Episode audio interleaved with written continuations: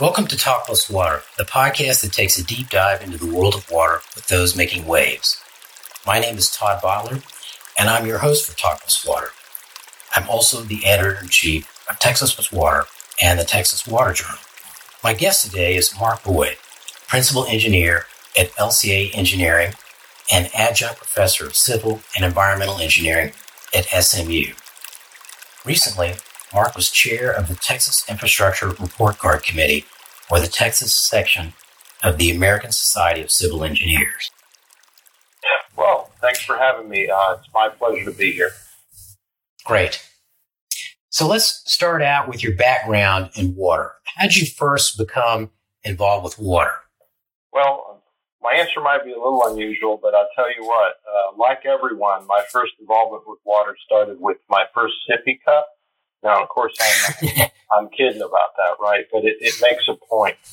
So, uh, you know, we're all heavily immersed in water, and I, and I see your, your intro has some puns on water. So we're all heavily immersed in water from the get go, and whether we realize it or not, uh, what kind of water we're immersed in, it's it's kind of a matter of whether or not you take access to clean water for granted. So how how did I get that appreciation and and context? Well, I, I was born in Lahore, Pakistan, which is a semi-arid place. Ah. It's a place that uh, that you know it, it, it does rain, but it, it, it doesn't rain very much for most of the year, June to September during monsoon season. And I and I don't remember a whole lot about it. Three years there, but my dad told stories, and he amongst the Kipling X S stories of the mongoose and the uh, and the Cobras and the trips to the Taj Mahal, he also talked a lot about lack of infrastructure. He talked a lot about about scarcity of water resources. He was helping the schools out there and helping people uh, develop and help develop in a, in a U.S. mission he had there. So after Pakistan, actually, I, I spent the rest of my growing up, most of the rest of my growing up in, uh, in Latin America, where also the importance of, of good drinking water and clean waterways was, was right in my face, you know, all the time. Uh, water notices, which we got rumble about here, happen every every once in a while. They were a part of life uh, where I, most of the places I grew up. Open sewers. I, I lived near an open sewer in a middle class neighborhood in La Paz, Bolivia, uh, when I was a teenager going to high school and uh, and and so that that kind of that that's kind of shocking. But I, I, didn't really decide to become a water engineer even at that point. Uh, it's just set set the stage, I think, for that decision. I actually talk a, a lot about this in an article I wrote in the Texas Civil Engineer, uh, February 2021 article. If you want, if y'all want to read about it, but but really, I was hoping to follow in my dad's footsteps, Dr. Claude Boyd. Now, he wasn't an engineer, but he, he was into helping people and making a difference in, in some ways in infrastructure. So I went on to earn my doctorate at SMU, changed my major in my first year, really, uh, and um, and uh, did follow my dad's footsteps because, as you've introduced, I'm an adjunct professor at SMU and been so for over 20 years teaching water classes and graduate water classes. That's in addition to my full time job at LCA Environmental. That's great. That's great. So, was your uh, what did your, your father teach? Where did where did he teach? Well, he originally taught at Penn State University, but he got a grant uh, to go to Pakistan. He, uh, my mom was pregnant with me, uh, and they had my mom had never been out of the country. Not sure my dad had even, but uh, but that was to go uh, develop teacher training and the grant was to develop teacher training and uh, translate textbooks in, in Pakistan, in Lahore, where I was born. Wow. Uh, have you had a chance to travel much uh, during your professional career and see some of these other places where, you know, water issues are, are, are so important? absolutely. I've revisited some of those places, um, in fact, that I grew up in because I still, my, my wife is from Bolivia so we, we returned to La Paz, uh, and uh, things have improved and changed. I talked about in my article. But as far as working around the world, I, I have uh, stayed mostly uh, in the United States. Did a little work in Mexico, Uh, I've also been to Lima, Peru, quite a bit. I have family there, and uh, and and uh, you know things have improved and changed some, but there's a lot more people than there used to be. So there's a lot more stress on the environment and on infrastructure now than, than before. So let's come back to the United States. This is a good uh, place to start talking about water infrastructure here. So, uh, the American Society of Civil Engineers infrastructure report card.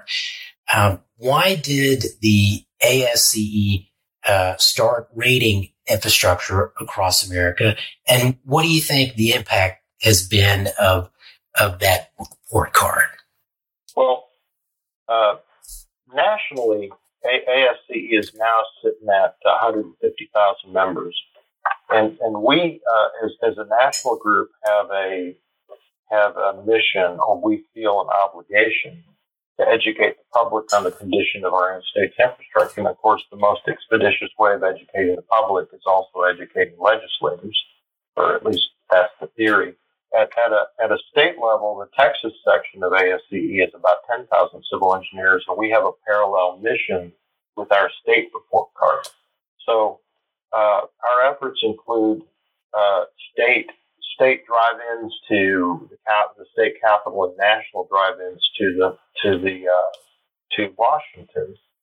Uh, the first national report card rolled out in 1998, and that was an, an effort really to distill conditions to something you know we're all familiar with, rather than beat our head against the wall as engineers and try to articulate in great detail as we of course can in nauseating detail exactly what needs to happen, what the condition is.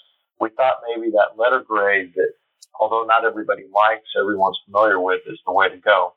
Uh, so the first one rolled out in '98. The first, the first state report card rolled out in 2004. So we feel like it's gaining traction. It's being talked about, mentioned more than ever, and that's the whole point of this: is raising awareness of infrastructure issues from, after all, the subject matter experts. Uh, and uh, there's a parallel effort going on at national called the Failure to Act, which which runs in concert with the report card. Uh, according to a National Business Roundtable, every dollar invested in infrastructure yields three yields three dollars and seventy cents in environmental growth, in, in economic growth. So if we do it right, then it'll also yield dividends in quality of life and environmental improvement if we do it in the modern way we know we know how to do, that engineers know how to do. The report card is really to promote investment in us, in in the in the nation, and in our state. I believe the report card's become a, an effective tool to inform state and national legislative bodies of our expert view of infrastructure conditions and the right infrastructure solutions. Now, superficially, we made a few inroads too. Uh, the report card was actually mentioned in a Hollywood script in an episode of Designated Survivor, where fictional President Kirkman, played by Keith, Kiefer Sutherland, brought it up in the Oval Office as a, a bad bridge grade, I think, based on a fictional Minnesota collapse, but Minnesota bridge collapse. Of course, that doesn't exactly need to be fictional, right? That that that sounds pretty close to home, except maybe I can't tell you whether the report card's really been brought up in the Oval Office or not. So, uh, water is just one of the elements um, that is part of that report card. Um, and then there are subcategories under the water, I guess. I mean, or elements of it. What what kind of grades did ASCE give America overall before we start talking about Texas? How did the U.S. do overall?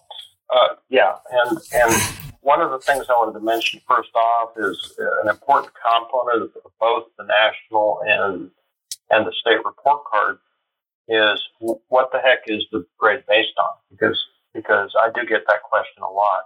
It, it's not just the nuts and bolts. It's not just is the bridge holding things up or not? Is, is the road in good condition or bad? Are there potholes? Uh, are the channels wide enough?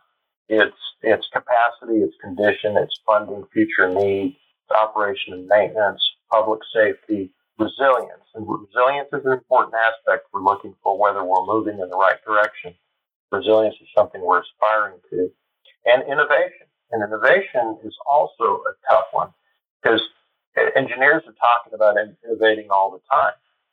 It's easy to talk about. It's hard to get decision makers at the local and state and federal level to really to really adopt innovative approaches. So when we see that in evaluating a report card, that that gives the the grading perhaps a boost. Uh, but nationally, uh, the uh, uh the Committee on America's Infrastructure uh, issued a GPA of C minus. That's actually up from a D in 2017. now that's for not just for water, that's for everything under that's the, the grade point average. That's the GPA, exactly. Uh, at, at, the state level, our GPA that we, that my committee uh, uh, uh, uh put forth was a C, which we also improved over last time. So the national graded 17 different categories, so they have the benefit of a lot more resources than we do at the, state level. It's a large committee. Uh, a lot more people are paid at that level than at the state level. But the worst, just to mention a couple of these, uh, the worst grade was the transit grade at D minus. There were a bunch of D's. Some of them involved water, uh, roads, schools, hazardous waste, stormwater, which we call here in Texas flood risk mitigation, uh, inland waterways, transit, levees, and wastewater all got a D grade, anywhere from a D minus to a D plus. Uh, the best grades in the national were uh, B's and the a B minus for ports and a and a, and a B for rail. And the rail is not the tra- the transit got a very bad grade. It was the worst grade. This is freight rail gotta be. Water related on national to summarize that. excuse me. Uh, drinking water was a C minus at national. Stormwater was a D. Uh, wastewater D plus. Dams a D and levees a D. So not a not a pretty picture from the report card standpoint nationally. So I'm curious, have those been pretty steady since '98, or have you seen seen them go up or go down in general? Just any kind of impression about how those have moved, those grades for the U.S. I think I think uh, nationally, nationally, if you look at the, and at the end of the program here, I'll give the link to it, but you can look back at the history of the report card, but but nationally, uh, maybe possibly very creepy, slow uh, progress upwards. For instance, the GPA did move up from a uh, from a, a D plus in 2017 to a C minus, which means some of the categories did improve. Now, sometimes the SAT categories take a slide back, and oftentimes they stay uh, about the same. I mean, the, the idea is just to be persistent in our message and hope that that this will take steadily take hold in the consciousness that it, it truly is an investment in infrastructure that, that we benefit from. So, staying on the national level and thinking about the investment in infrastructure that you you just mentioned, um, there's of course a, a, federal stimulus bill that is working its way through the U.S. Senate, and uh, there is a lot of money in that bill that is uh, reserved for water related infrastructure. Just curious um, how you think the outlook is if that bill passes, kind of the way we we see it right now. I guess you know it could still be amended, um, and would that be a you know a significant uh, factor in maybe improving the overall report card in the U.S. and particularly for water? Well, um, uh, I'm really glad you asked that question this week because there's, there's, a lot going on uh, this week. Uh, it, they are under amendment discussions right now. Last Wednesday, the Senate voted to move forward with with the agreement, and they voted a pretty wide margin. 17 Republicans uh, joined Democrats to vote for moving forward. And Sunday night, they finalize some of the legislation language that are being discussed right now. The the the and yes, you're, you're right. It, it could change, uh, but some of this probably won't change remarkably. Uh, what's in the bipartisan agreement uh, as of just a day or two ago is a total of a trillion dollars that they that they tag for infrastructure spending bill. But what we've identified that's related specifically to ASCE infrastructure uh, report card categories is about 550 billion, and that uh, runs the gamut: 110 billion for roads, bridges, 11 billion for uh, trucking safety and traffic, which and, and includes some some oil and gas pipeline modernization. 39 billion for public transit repair, which which addresses the poor transit grade. 66 billion for passenger freight rail repair, which says maybe we'll improve upon the good grade that, that rail freight got. Uh, that's always a good thing. Seven and a half billion for electric vehicle charging, seven and a half billion for low carbon electric buses and ferries. Port infrastructure, uh, 17 billion. Airports, 25 billion. So here we get to some some uh, some water areas. 50 billion for cyber resiliency, wildfire, flood mitigation, ecosystem weatherization, but specifically 55 billion for water infrastructure. That'd be drinking water, stormwater, and wastewater, which is which is greatly needed. The national got gave itself very poor grades in those categories. Um, so uh, one I like to see because I practice in this area also in the, in the sense of water quality protection is 21 billion for environmental remediation, hazardous waste cleanups. That's that's very much needed and 73 billion for nation's power. So the answer is, if it finally pushes through, uh, yes, that would affect the Committee on America's Infrastructure's uh, uh, outlook three or four years from now when they're producing their report card, right? We also look at, well, it's been passed, it's been implemented. How was it implemented? Was the money spent wisely, properly, effectively, of course?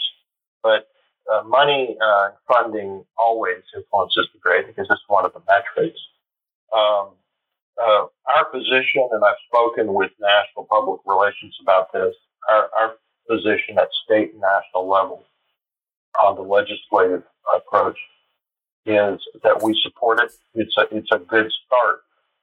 But nationally, we identified a $2.59 trillion funding deficit for all the infrastructure categories. So 550 billion is exactly just that, a good start. Well, you know, always kind of wonder about these things, um, whether there's any hint or um, any indication that uh, the senators who are drafting the infrastructure bill, you know, read the report that y'all put out. Um, it seemed like that would be a pretty good place to start if you were trying to draft a bill on infrastructures to take a look at uh, what engineers in the United States think are the priorities. But I, I don't know if you if there's any way to know whether whether that ever came up in their conversations or not. Well, it, it certainly came up in conversations that our membership had with them because we, in prior years, prior years when we actually fly into Washington. Uh, we sit down with aides. We, we rarely get the actual congressman or senator, but we get their aides. Uh, they tell us the congressman or senator is aware and has read and knows the issues, and we summarize it for them as succinctly and as it has to be a little more than just a letter grade, right? It has to be some amount of detail on our recommendations and conditions. So we try to keep it fairly non-technical, but uh, as far as our efforts are concerned, we have to assume and not have take a cynical view that yes, there's certainly uh, been briefed on the report card. This past uh, this past uh, few months, of course, with the pandemic. excuse me. This past few months with the pandemic, of course, has been a challenge. So we we didn't do. Uh, uh, I wasn't part of it, but but we, we did more of a Zoom a Zoom outreach, but a very systematic one. And we also have what's called a key contact. In fact, uh, a key contact list. In fact, just last night I, I fired off a, an email that was written for me, and I tweaked it a little bit, but to to the two state senators that I vote uh, in districts too here in Texas um, that uh, that look, uh, we support this uh, infrastructure bill, and it does it does it does as far as the broader category goes in lockstep to the report card. It the, the important thing is in the detail how it's implemented, and that that that goes to where the funding is going at state level and how decision makers decide to prioritize where the money needs to go. So I've been in a number of those same kind of meetings in DC and, uh, you know, always kind of, I mean, every once in a while we would have the, the, you know, senator or congressman, um, at the meeting, but, you know, most of the time it's the staff and, and always judged, you know, how, you know, seriously we were being taken by the age of the staffer. It seems like, you know, the person who just, just graduated from college and they're like just starting out, you know, if that's the person you get, it, it generally is a reflection that, um, that that member of Congress is maybe not taking it so seriously. If you get the senior person, then, you know, they're, they're the ones who are really running the show in that office. And, you know, you're always kind of hoping that they will be the ones who show up at the meeting. It's, you know, because it's a better sign, right?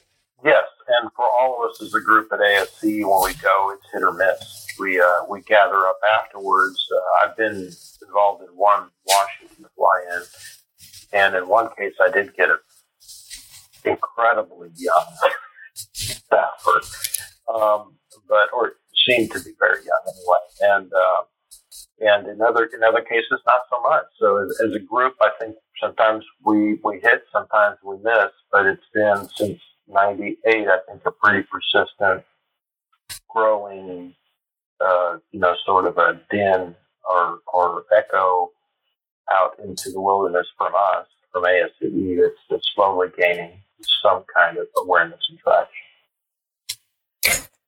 So, from the national level, let's come back to Texas. Uh, you know, it's, I remember when the report card came out here, I mean, it was right, I mean, right at the end or a few days after Winter Storm Uri. And, uh, if, you know, people were listening, don't recall what happened there. That's when, you know, a lot of people in Texas in February, uh, didn't have any power or water. Uh, my family, we, uh, we didn't have water for a week. Uh, and so when that came out, I was like, wow, they, you know, I, I, guess this is just a coincidence that it came out, you know, right after that event. But I thought that was in a lot of ways is perfect timing. Um, for your effort there. Uh, cause at least it, I imagine this, which probably not the case that, hey, people are going people in the legislature here, since the legislature was in session, they're to, they're to take that report and they're to read it. Um, well, you know, the, uh, uh, regular, regular session of the legislature ended at the end of May and, uh, the governor, Governor Abbott, and the leadership in the legislature vowed to address the root vulnerabilities of our power and water supply issues that were were uncovered by the storm. Um, and uh, you know, now that that session's over, how do you think they did? Well, um, it, yeah, it, it was uh, pretty interesting timing, wasn't it? Uh, there's there's good and bad to that. It certainly brought to the attention of some of the vulnerabilities of infrastructure. Um, from our point of view, in uh, in the the Committee on America's on on Texas Infrastructure Report Card Committee, which is 55 really hardworking engineers that I that I work with, uh, they had been working for a whole year really our, our data and our grades are are based on on information through the end of 2020. And the beginning of 2021 is simply drafting it up and publishing it. So the timing was almost precise. And unfortunately, we call it the big elephant in the room for one standpoint, which is that the energy grade got a B plus. Now, um, uh, to, to some, which is the best grade in the report card, uh, getting that just from you know, for a moment, in a moment. But the storm left four and a half million Texans without power.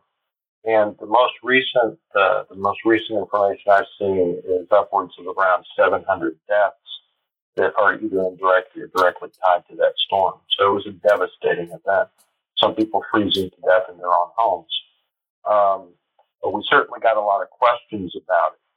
Uh, just wanted to uh, uh, clarify here that, and I've done it several times in presentations, we we urged the Committee on America's Infrastructure to allow us to to evaluate the electric grid separately from the oil and gas situation in Texas. And we didn't want us to deviate from the pattern, from the national pattern. So we issued a single grade. The truth is that Texas leads the U.S. and the world in oil and gas production, the energy innovator, and oil production has increased dramatically over the last seven or eight years. So we, we stand by our B plus grade, but here's what we did. Uh, we formed a committee that was very similar, and I'm in the middle of working on it with it. It's very similar to the committee we formed after Hurricane Harvey. We presented a report to the legislature, and some of our some of our flood uh, uh, flood plan recommendations and funding recommendations were followed, which which led, by the way, to an uh, improvement in the grade.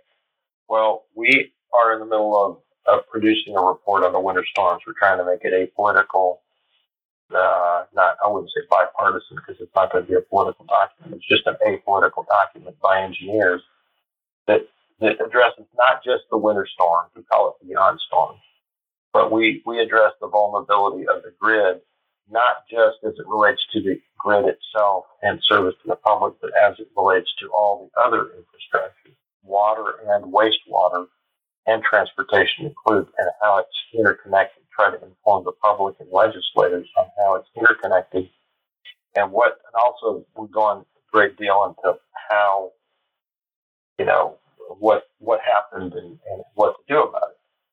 Now, as far as the question about legislation, I want to stay in my lane on that, um, but I can tell you that rather than citing a bunch of of, of, of uh, House bills, and I'm sure to make a mistake, you know, there there are basically four categories for the legislation.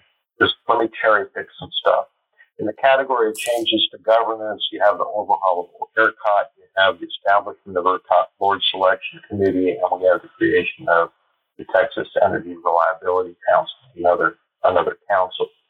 That's not really something that you know the, the report card addresses. It, it addresses it addresses hard transmission infrastructure, which in reality, I'm told, really kind of held up uh, during the storm. Uh, it's the feeding of the transmission through the process that really failed. Now, uh, the other part of the legislature that that the legislature addressed changes to the structure of the electric market. That includes things like changes to procurement and pricing of wholesale energy and reliability products. Now, here's where we get to changes to reduce the risk. Here's when we get to something that's more in our wheelhouse. Although the committee is addressing everything because we have we have people from all uh, angles. So we have uh, energy consultants that definitely know about market forces and about governance. But the requirement for weatherization and emergency preparedness is something that we are focused in on in the in the report and in the committee. A little bit different take, I think, but but we're focused in on it, and that's in the legislation.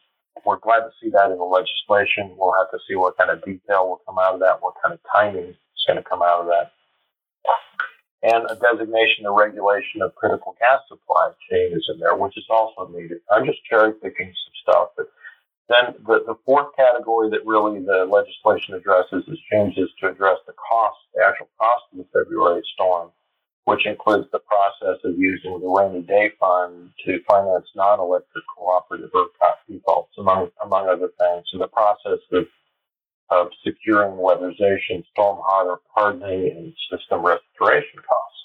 Now, again, that seems like they did a lot, but my answer is going to be very similar to the national uh, to, the, national bill, which is that uh, will will what they promulgated, legislated, prevent an event such as we just experienced? It seems like, and I got to tell you this is not on the press yet. This is this is in the middle of very, very detailed discussions, not all of which I understand, quite frankly.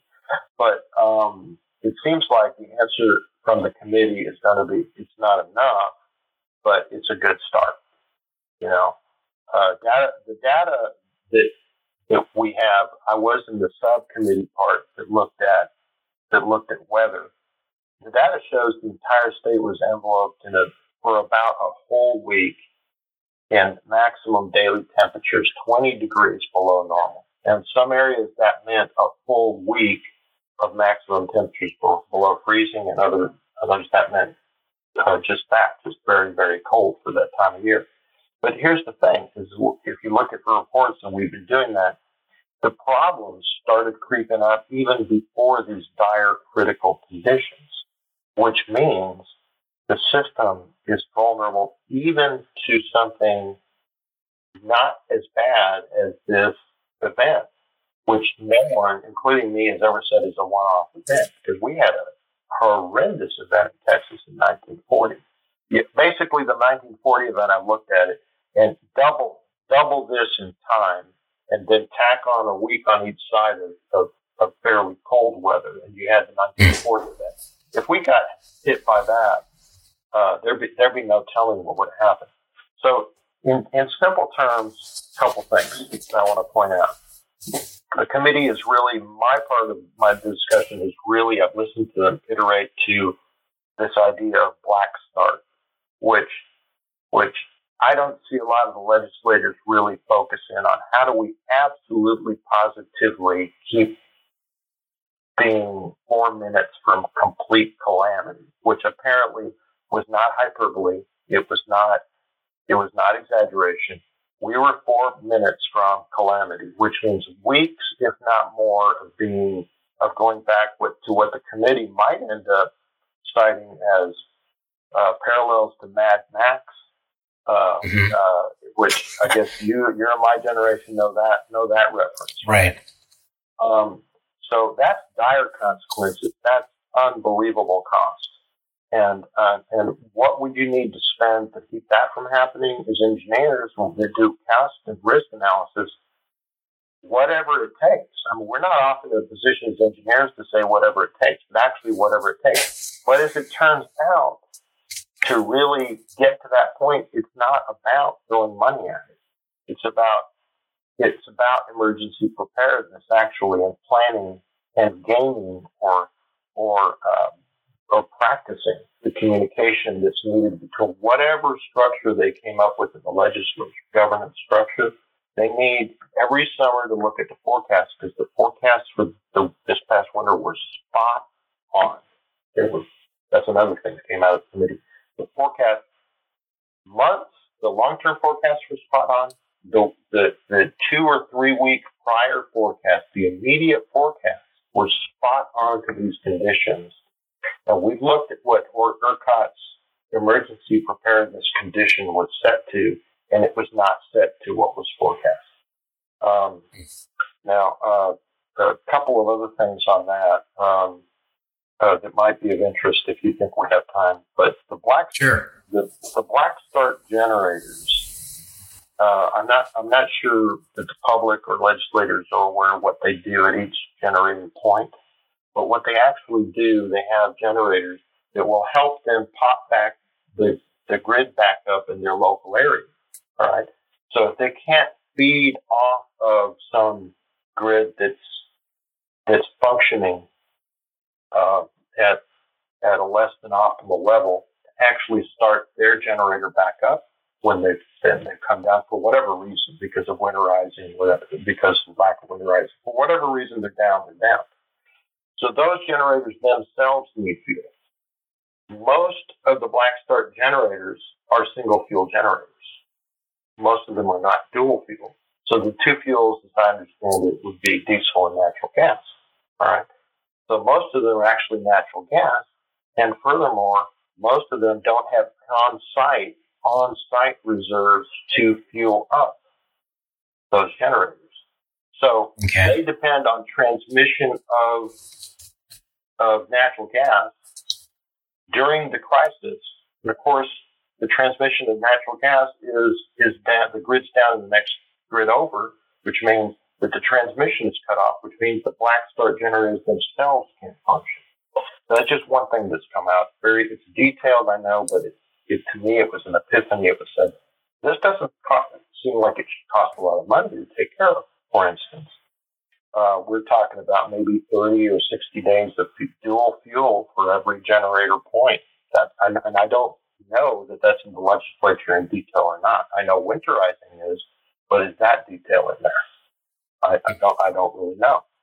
Um, so uh, you know that that kind of uh, gives uh, gives you kind of a little bit of a perspective on where we are and what we did. But but the, yes, the, the, the timing of the storms was very interesting. It did bring awareness to infrastructure. And I think as it turned out, I really did not get a lot of heat.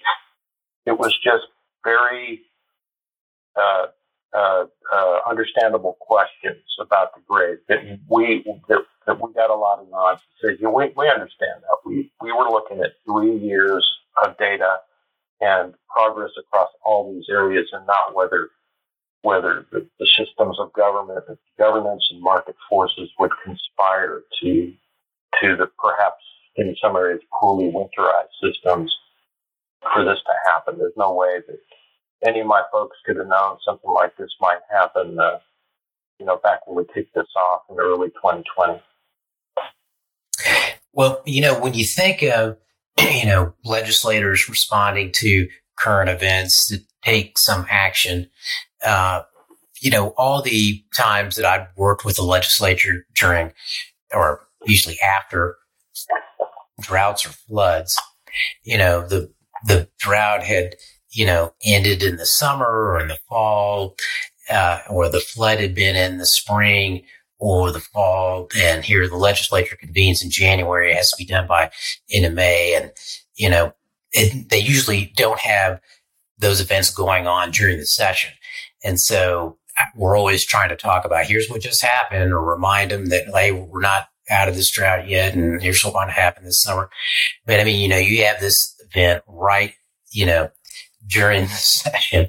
Uh, and, uh, by the way, I had some very bad timing. I was, I was in Montana and had been in Montana for months.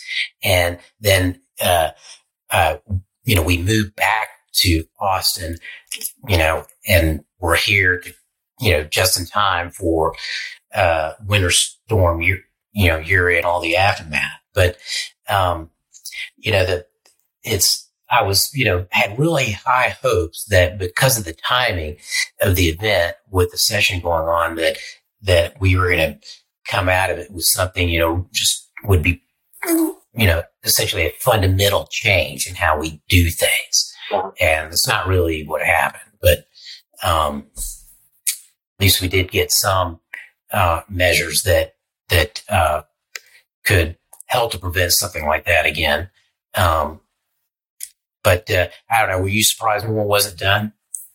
Uh, no, I wasn't surprised. I was disappointed. Um, but but there's only so. I mean, you should look at all the bills that would be considered, and they were doing that as part. It's almost like a special session that was needed just for the winter storms because it gobbled up a lot of their time, but they still had to address other issues that they were dealing with. Of course, lots of those have nothing to do with infrastructure. Um, uh, the surprise, no, but that's exactly why we don't want to be in a position as a, a society to point fingers and say they didn't do enough.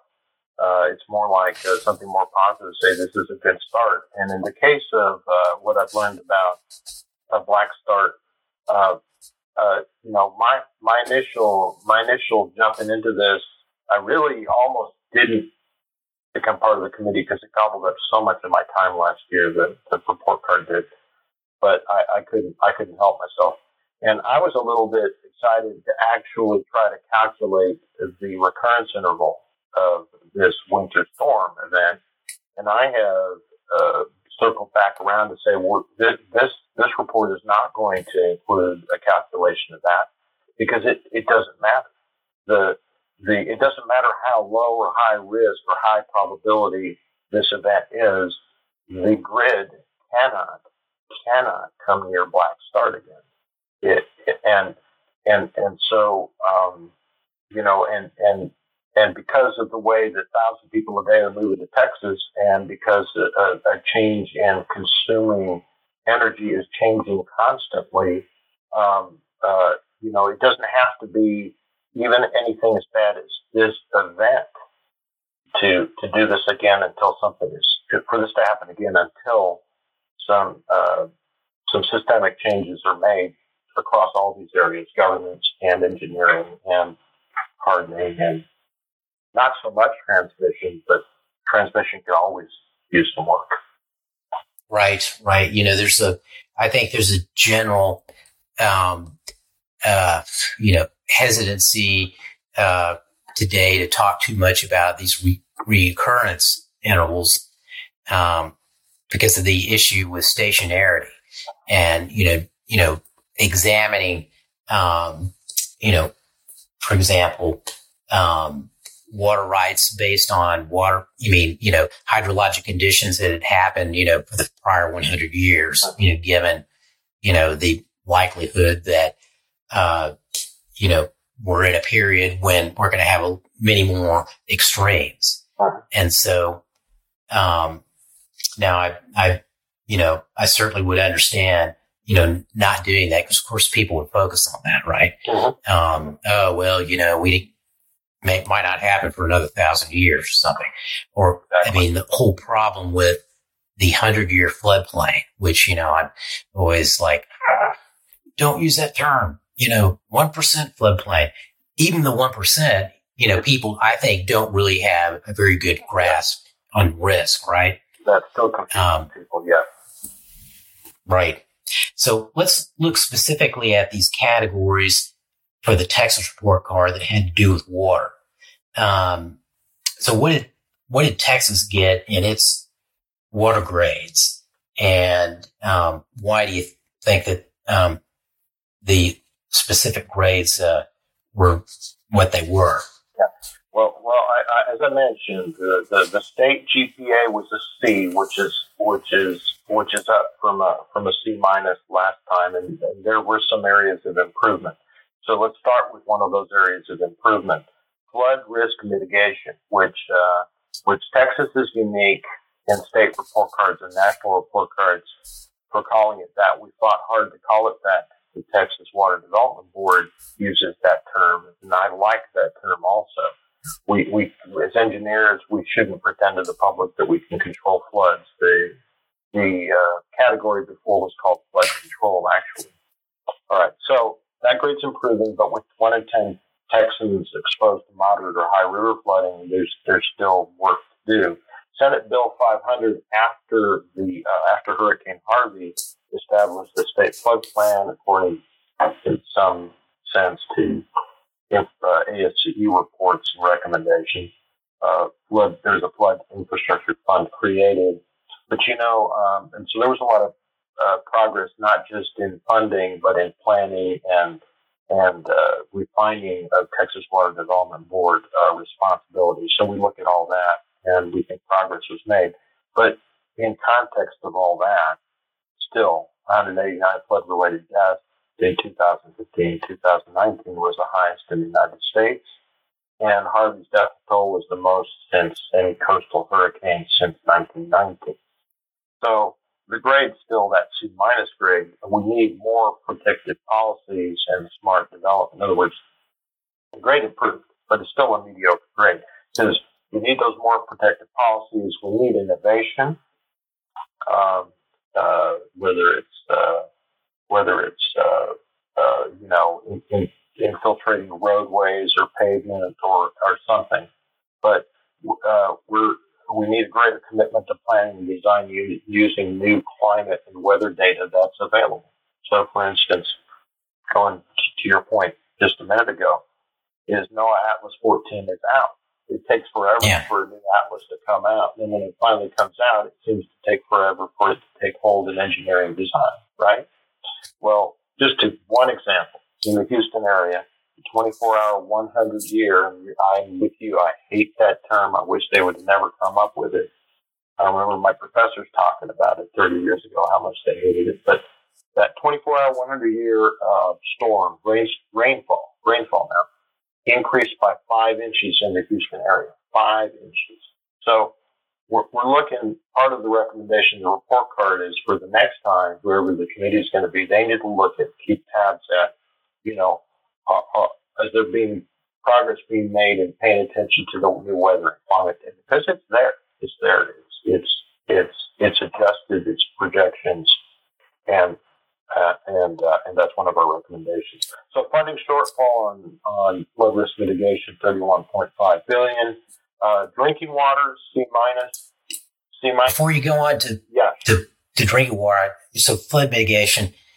Um, so you know, I, I'm really encouraged by the new, um, you know, flood uh, mitigation planning process, which is going to yeah. produce the new state flood plan. And there's a little, I mean, not a little, $1.8 billion associated with that. But, you know, you do point out the magnitude of, of what's needed just over a 10 year period, you know, 31 and a half billion. Um, it seems like I've been working on flood issues in Texas off and on for 20 years going back. I can't remember which flood it was. Maybe the 98 flood. Um, uh, it, was just, you know, unbelievable event in, uh, South Central Texas. Uh, and, you know, not much, if anything, had been done. And now the legislature has done something, at least, um, which is good. And I have high hopes for that process. But wow, it's, I mean, you know, it's really going to take a lot of money. Um, and, you know, I'm hoping maybe that the stimulus, federal stimulus might help with some of that, but, it, but it, but, um, it's probably going to end up being, uh, money that's going to need, most of it's going to probably need to come from the state or from local governments or, or, or someone to, to close that kind of a gap. Oh, definitely, because the, the 55 billion that's in the current plan, federal plan, goes to water, wastewater, and flood mitigation. So you got to divide that up, prioritize it to all the states in the country. Texas won't get that much. So, right. Uh, what, what we look at is incremental improvements, and uh, it's not an automatic that the next uh, that the next committee improve the grade of flood risk mitigation again. But it's not like C minus is a very something to be real proud of either. it's just it means that you started from a worse place, right? Um, yeah. Uh, but but still, uh, because of the things you mentioned, and and and it's it's in the report card that, that our the, the most recent legislative action is not considered in the report card because it was it was all up to 20 through the end of 2020. But certainly that's something that the next committee will be looking at. On uh, drinking water, C minus, that one also improving. Uh, we saw improved funding and financing for keeping up with population growth, but we're still seeing a $26.8 billion funding gap there, 50 years. So, uh, you know, again, the federal program is $55 billion, the whole ball of wax and for the whole country. So maybe that'll be some seed money for Texas to continue to improve this. Uh, well, you see, also uh, you got in here. You acknowledge that you know we got more than a thousand people moving to Texas yep. every day on average, and we're now at we're I think we're pretty much at thirty million, and we're going to a little over 50 million, 51 million by 2070, um, placing additional demands on uh, drinking water infrastructure. The uh, the new state water plan, uh, which has just been approved, uh, I think was it now the price tag for that's eighty billion. I think we, you know, this is in here. You talk about the previous plan, but I think the new plan is about eighty billion. Um, and so, gosh, you know, all these B's adding up, um, it's a, it's just a lot of money that's needed. It's a lot of money, so, and, and, I thought it was interesting. One of the flood risk mitigation chapters the committee chose to describe that it might be uh, behoove the state to uh, have, make sure it has a good mix of shovel ready and study projects, right? Because spending all this money on studying for whatever issue du jour, uh, flood risk, drinking water, wastewater, doesn't doesn't uh, work well with the public. You, you, you need you need some things in front of them that says this is your your your dollars at work, you know, kind of thing. But but I, right. you and I both attended the Texas Groundwater Conference, and I think that the key to resilience, perhaps in the drinking water area, it may be just continued improvement that I think the committee saw in conservation. It could be things like groundwater aquifer storage management, improvements in water conservation, conservation awareness, and use of water resources out there that don't have to be drinking water that and, and brackish groundwater that can be used for industrial purposes. They can redirect or leave more of the freshwater sources for fresh water. So uh, those are all, I think, points of optimism. Mm-hmm. We see some progress there. Wastewater, um, that was a bad grade, and and and uh, it was a D, and it stayed the same from last time. Uh, but I tell you, the committee really just, you know, the committee the committee really debated hard and lobbied for a D minus. And what we had to point out was that uh, look, that may be in poor shape, but it's too close to an F. And the only F to the state report card has ever, has ever been issued for a state is Puerto Rico's not a state, they're a commonwealth. So ASCE did issue a report card for Puerto Rico. And the energy grade uh, in the wake of Hurricane Maria, which is within their evaluation period, was, was an F for energy. But we're not there with wastewater, but I tell you what, the, the sanitary sewer overflows have doubled over the last few years. Uh, that continues. Uh, the, the, the, the fees are not there. It's underfunded. You're going to, if we're not seeing it already, we're going to see deterioration in surface water and possibly groundwater supplies because of that. But you know what? The thing about wastewater, we talk about this all the time, is that it, it's just not attractive. Uh, you know, it, it's not easy to define uh, the importance to the public of wastewater. You know, it, it's flushed out of sight is flushed out of mind, I guess, right? Yeah. So, mm-hmm. but yet it's so important because it's inter, it's an interdependence with the drinking water structure, infrastructure, the surface water, and ground, groundwater quality protection. And we've identified a $250 million shortfall to what the actual cost is to withstand this population increase. Because what you have is is you have a, a, dire need in many of these plants, and I'm working on a couple of these projects uh, where uh, wastewater just simply needs uh, further uh, uh, retention volume simply to address the peak flows, the well, the flooding. The flooding itself mm-hmm. causes some of the sewer overflow stuff. So, uh, so one of the big recommendations in wastewater was uh, to uh, increase the rates to reflect the true cost. And gosh, I've I've been hearing that since I was an undergraduate professor. The true well, the, cost. Right, right. The two hundred million. I guess that's an annual figure. Yes, that's an um, annual figure. I mean, that's. I mean, everything else is in the billions. I mean, that seems like that's doable. I mean, exactly. It's doable, and yet, and yet, it's harder to get funding for wastewater because the public sees it. Now, maybe not just the public, but legislators see it as more.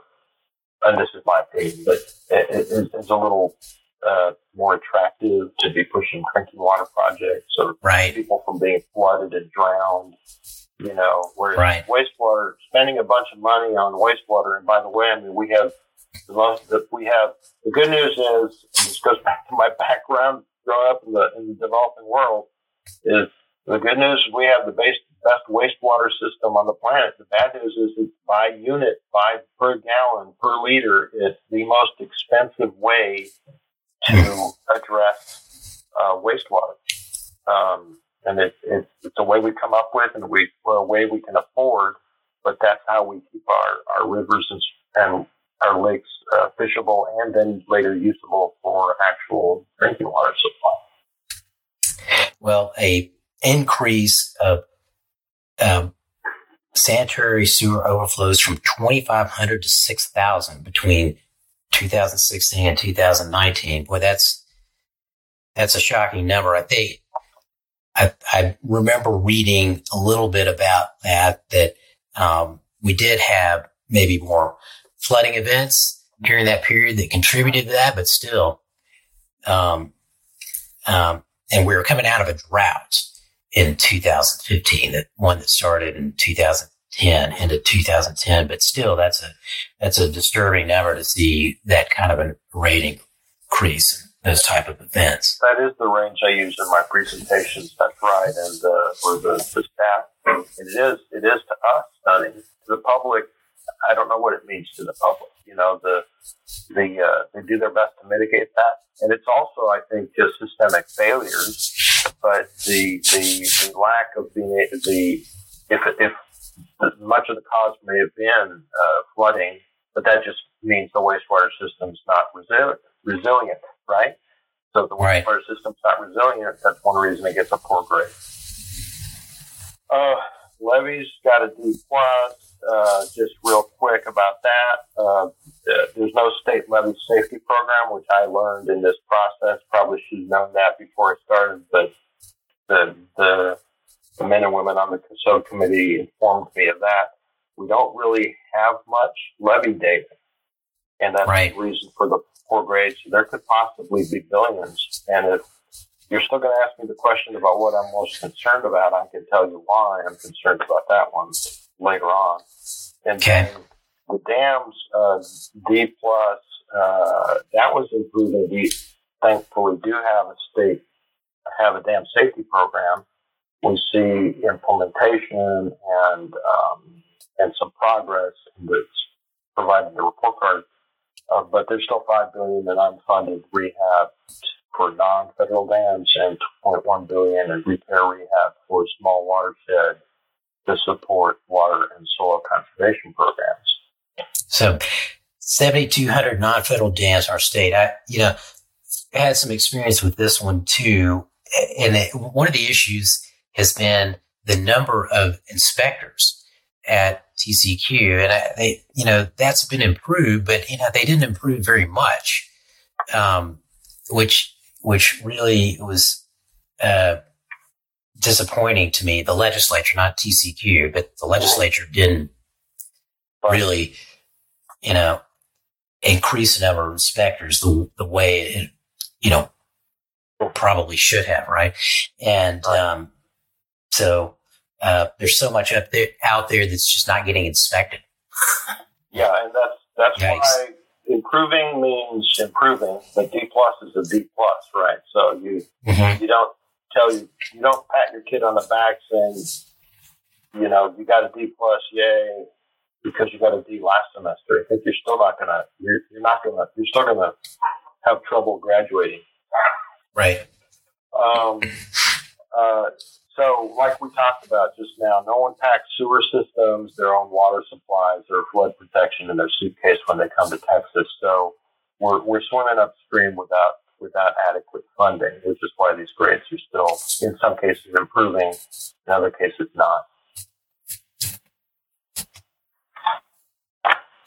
So, which areas do you think the state is better positioned to address? And and which areas concern you the most? We touched on this, but yeah. um, more specifically. Well, uh, for water issues, let, us start the ones with the ones that concern me, and then we'll, we'll end the question on, the, on a positive. Uh, of greatest concern, we just talked about wastewater. I really don't have to amplify it on too much, but you, I'm glad you pointed out the actual statistics on the sewer overflow.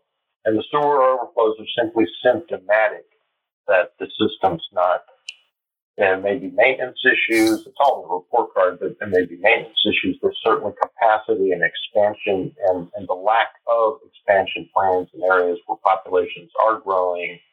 And, you know, we're, we're, we're, you know, municipalities are gobbling up extraterritorial jurisdictions all the time and expanding their systems. And yet the, the, the, the low end of things at the wastewater, the lowest elevation point, that's not getting enough attention. So that that concerns me. That concerns me. Uh, and also because of really, really, uh, you know, hundreds of, of, of person years of experience in wastewater, and the Water and Wastewater Committee told me they wanted to give this category a D minus. So that kind of worries me, even though it's not the official grade, right? Levees, Right. that one really scares me. We started to touch, we started to touch on it, but uh, you know, it turns out a million Texans and 127 billion dollars in property are protected by levees in Texas. There are 327 systems, 567 miles, and 75% of those are screened, uh, have no screened risk classification. So at least the dams have inspectors and they have a process and they have an agency. Levees don't. 100 miles are classified as high or very high risk, uh, and there's no levee safety program, as we've said. So uh, that that that definitely gives me pause, and we're hoping that someone will read our report and act on it at some point and create one of our recommendations as being a, a state levee program. I think it would be justified. Uh, believe it or not, I'm a little optimistic, somewhat optimistic on flood risk. I attended a, a conference the other day of um, of the Council of Governments, uh, local government uh, officials, and the presenter. Um, I asked him that very question on on on this, and I believe he is with the Trinity River uh, Authority. But but he said he's optimistic, but he's like me, you know, optimistic. Let's keep doing what we're doing in flood in flood risk. And uh, but what needs to happen is that communities at the community level, the planning needs to be smart. It really needs to be smart. We can't backslide into being uh, tempted to make, you know, economic development the, the the only thing you're thinking about, rapid, cheap economic development, because that Right. only, results in more unwise, unwise decisions that engineers know better than uh, better than to do, but but uh, they don't put the engineers in a position to make decisions, and so it's kind of up to us to, I think, hold the line. Uh, so, um, not following the recommendations in the report card could cause us to backslide.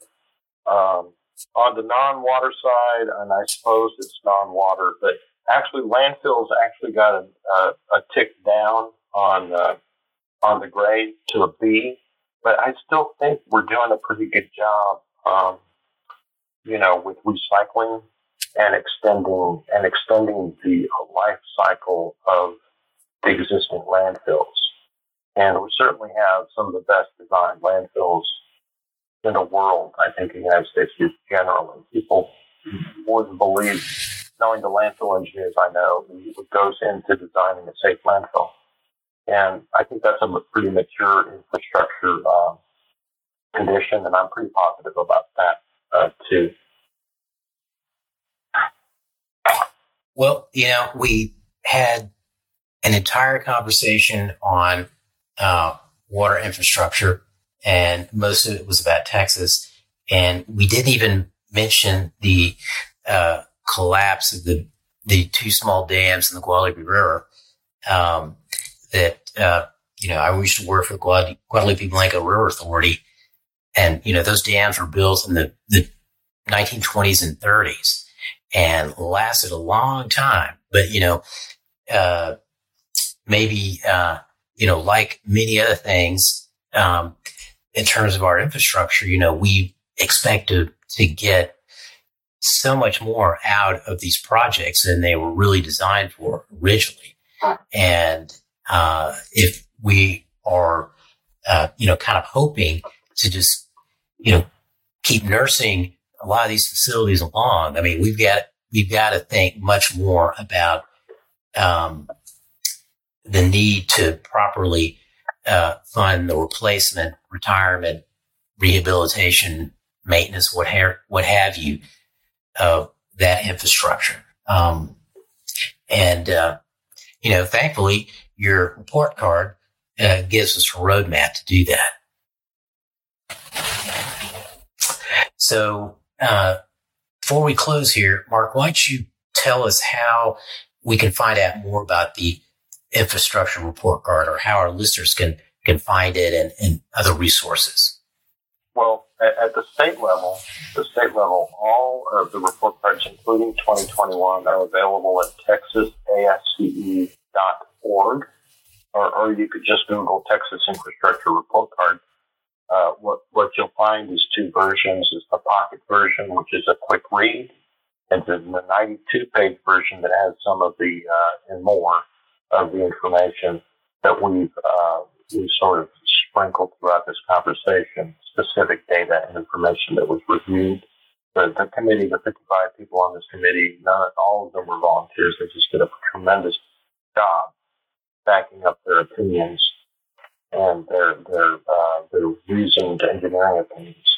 Um, on the on the national level, every state report card, California, Alaska, Puerto Rico, all of them are available uh, or links available on infrastructurereportcard.org. That's one long word, infra without spaces, infrastructurereportcard.org. I guess you could just Google ASCE National uh, Infrastructure Report Card. Make sure you use the infrastructure word, and a link is sure to come up. But um, as part of that, you'll also see access to ASCE's National Failure to Act report, and um, and that national website has the most current national report card as well as as well as a database archive of all the prior report cards, so you can see for yourself sort of what the progression has been. Great. Great.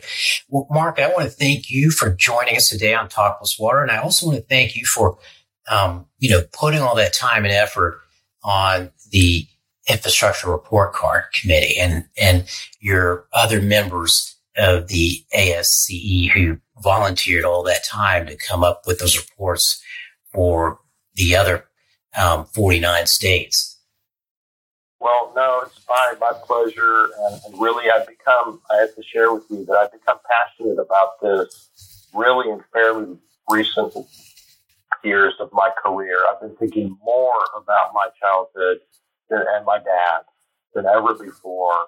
Um, it's not that consulting hasn't been fulfilling and teaching at SMU hasn't been, but I see this as a way to, in some small way, uh, see if we can make a difference, see if we can get somebody to pay attention and make the, you know, make the right, right decisions and put enough money to putting the right decisions to work. So, uh, again, it's my pleasure to be here, Todd. I appreciate it. Thank you for, uh, for inviting me. Well, we'll have to have you back uh, when the next report card comes out. We can talk about um, whether any of those grades are uh, have gone up. There you go. That'd be great. Well, this has been Talk Plus Water. My guest today was Dr. Mark Boyd, chair of the Texas Infrastructure Report Card Committee for the Texas section of the American Society of Civil Engineers. I want to thank our listeners for tuning in and say that if you enjoyed the episode that you just listened to, please consider giving it a like. My name is Todd Votteler. Let's talk water again soon.